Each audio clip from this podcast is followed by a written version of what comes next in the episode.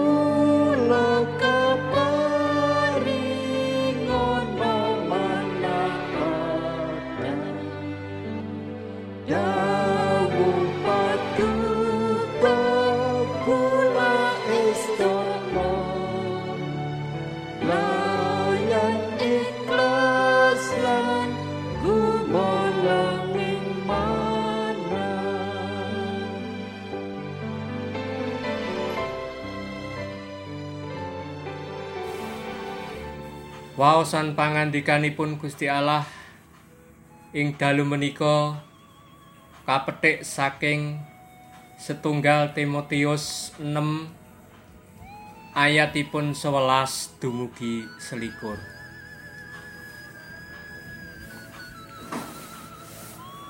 Nanging kowe he manungsaning Allah ngedohana iku kabeh ngaro marang keadilan kamusitan kasetyan katresnan kasabaran lan budi sareh.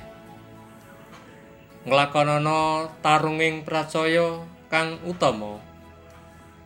Anggayo urip langgeng kang dadi underane anggonmu katimbalan sarta anggonmu nglahirake sahadat kang bener ana ing ngarepe seksi akeh. Kowe dak perintah ana ing ngarsani Gusti Allah kang paring urip marang samubarang kabeh lan aja ing ngarsane lan ana ing ngarsane Sang Kristus Yesus kang wis nglairake sahadat kang utama iku uga ing panjenengane Sang Pontius Pilatus. Pakon iki tetep ana ditanpa cacat lan tanpa sisip. Kongsi tumekaning titimangsane Gusti kita Yesus Kristus ngatingal. Ya iku ing titi mangsane kang bakal katentokake dening Sang Pangawas kang ora ana tunggale lan kang kebak karahayon. Ratune para ratu sarta gustine para gusti. Iya mung panjenengane iku kang ora kena ing pati. Kang akadaton ana ing pepadang. Kang ora kena paneraan kang ora tau dineleng ing wong. Jalaran pancen ora ana wong kang bisa ndeleng ing panjenengane.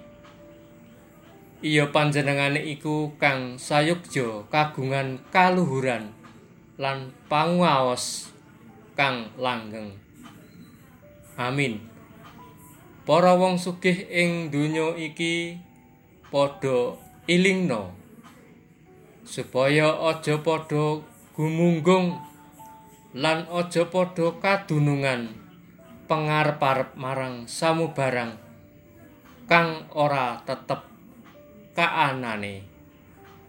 Kanyata kasugian nanging marang Gusti Allah. Kang marga saka sugiye maringi kita samu barang kabeh supaya kita rasakake nikmate. Padha elingno supaya padha nglakoni panggawe becik. Dadi sugih ing bab kabecikan. Dangan weweh lan memandumi. Temah padha nandu amal kang minangka pawitan kang prayoga kanggo ing tembe. Supaya padha oleo urip kang sanyata.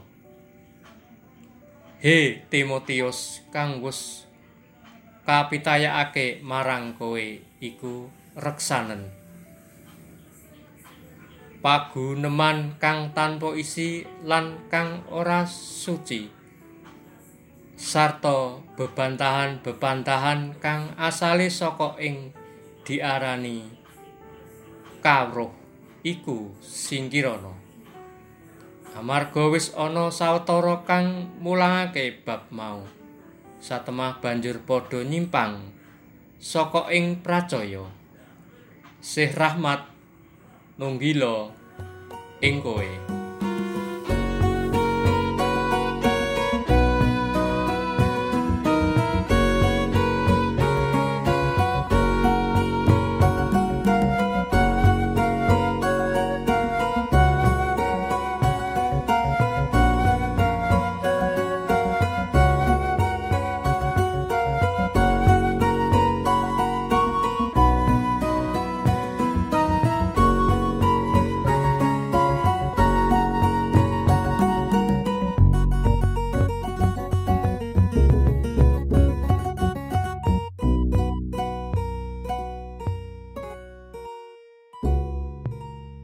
Jejering pangandikanipun Gusti Allah ing dalu menika becik ketitik ala ketara.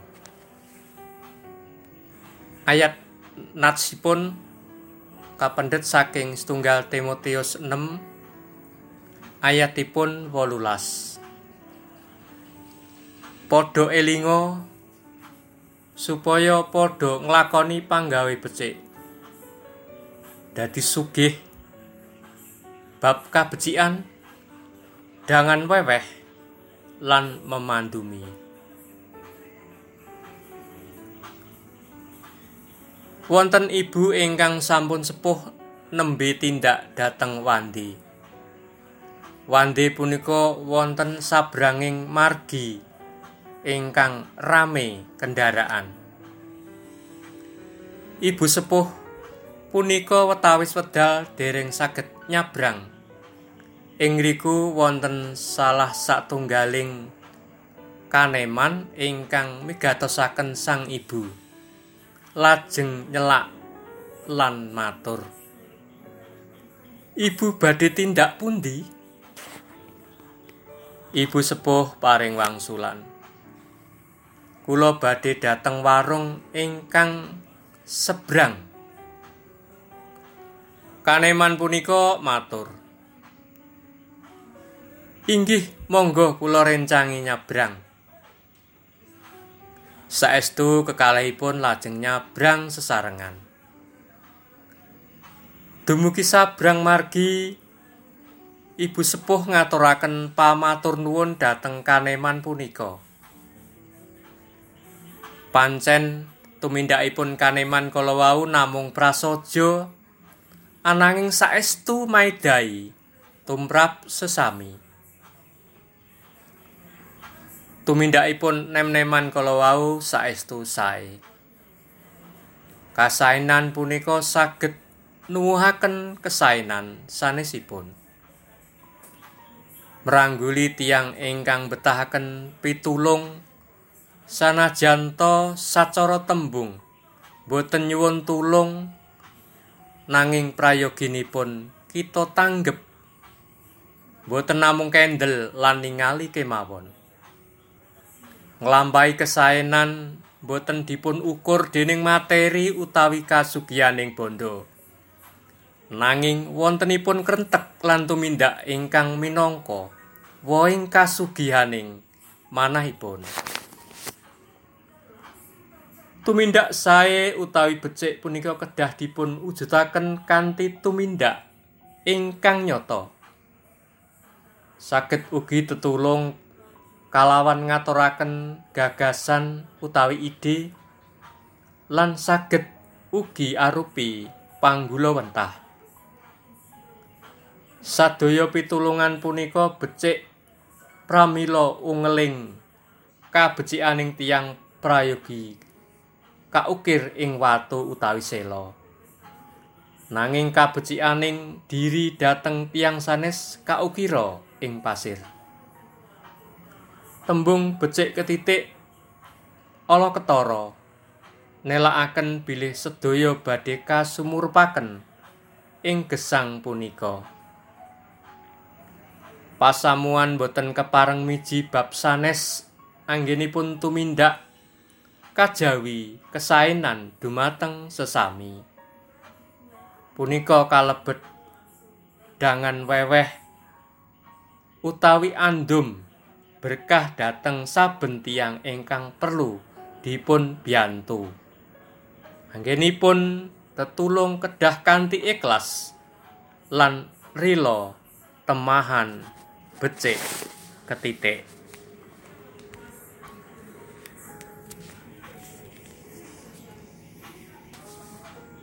Sumangga kita sareng-sareng ndedonga kawula dherekaken. Duh Gusti Allah ingkang wonten ing damparing swarga pangandika paduka ing dalu menika saestu ngatak dumateng gesang kawula. Supados kawula nggadahi manah ingkang saged tetulung dumateng tiang sanes. Inggih boten namung ing pengangen-angen utawi pitembungan. Nanging katresnan kedah mawujud wontening tumindak ingkang nyata. Duh Gusti Allah Rama kawula ingkang wonten ing swarga keparing ing dalu menika kawula ndongaaken tumrap bangsa lan negari kawula para pemimpin kawula Mugi paduka paringana berkah anggenipun nyambut damel satemah panyambet damelipun tansah ndatengaken katentremaning bangsa lan negari kawula. Duh Gusti kepareng ing dalu menika kawula inggih ndongaaken gereja kagungan paduka ing GKJ Tanon ingkang nggadahi satunggaling program. Inggih menika pemanggilan pendeta ndamelaken dalem imiritus lajeng renovasi gedung gereja. Duh Gusti mugi berkah paduka tansah lumeber lan kawula pitados sedaya samukawis rancangan menika Gusti ingkang Maha Mirsa. Lumampahipun inggih calon pendeta ingkang badhe orientasi wonten ing GKJ Tanon mugi paduka berkahi paduka tuntun. Paringana kesagetan. Langkung-langkung dumateng Mas Yipta. Duh Gusti kepareng ing dalu menika kawula ndongaaken pasamuan kagungan paduka.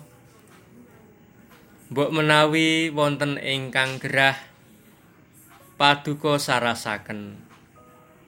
Ingkang kekirangan paduka paringana kacekapan. Ingkang ringkih paduka paringana kekiatan. Duh Gusti Allah kepareng ing dalu menika kawula inggih badhe ngaturaken. Donga Rama kawula ingkang sampun paduka wulangaken dumateng kawula. Duh Rama kawula ingkang wonten ing swarga asma paduka mugi kasucikaken. Kraton paduka mugi rawuh karso paduka mugi kelampahan wontening bumi kados dene wontening swarga kawula mugi keparingan rejeki kawula sak cekapipun ing dinten punika. Saha paduka mugi ngapunten kalepatan kawula. Kados dene kawula inggih ngapunten ing tetiyang ingkang kalepatan dhateng kawula. Punapa dene kawula mugi sampun ngantos katandukaken dhateng panggoda. Nanging mugi sami paduka walaken saking piyawon. Awet dene paduka ingkang kagungan kraton saha wisesa tuwin kamulyan salami laminipun. Amin. Para sederek ingkang kinasih sumangga pakempalan pandonga ing dalu menika kita tutup kelayan ngrepekaken kidung pasamuan Jawi kidung sekawan atus tigang dosa setunggal podo setunggal lan kalih. Ngaturaken sugeng dalu sugeng asto mugi Gusti nganti. Gusti ada yen kita sami. Kilen kadyo lilin kang amadani supaya saben wong padang ingati Wah aku horake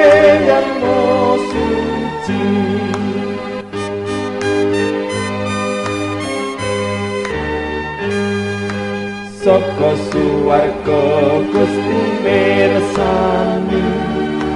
Ngendi lilin kang bunter lan kang mati. Gusti yo mirsa apa kita iki? Urip kadya lile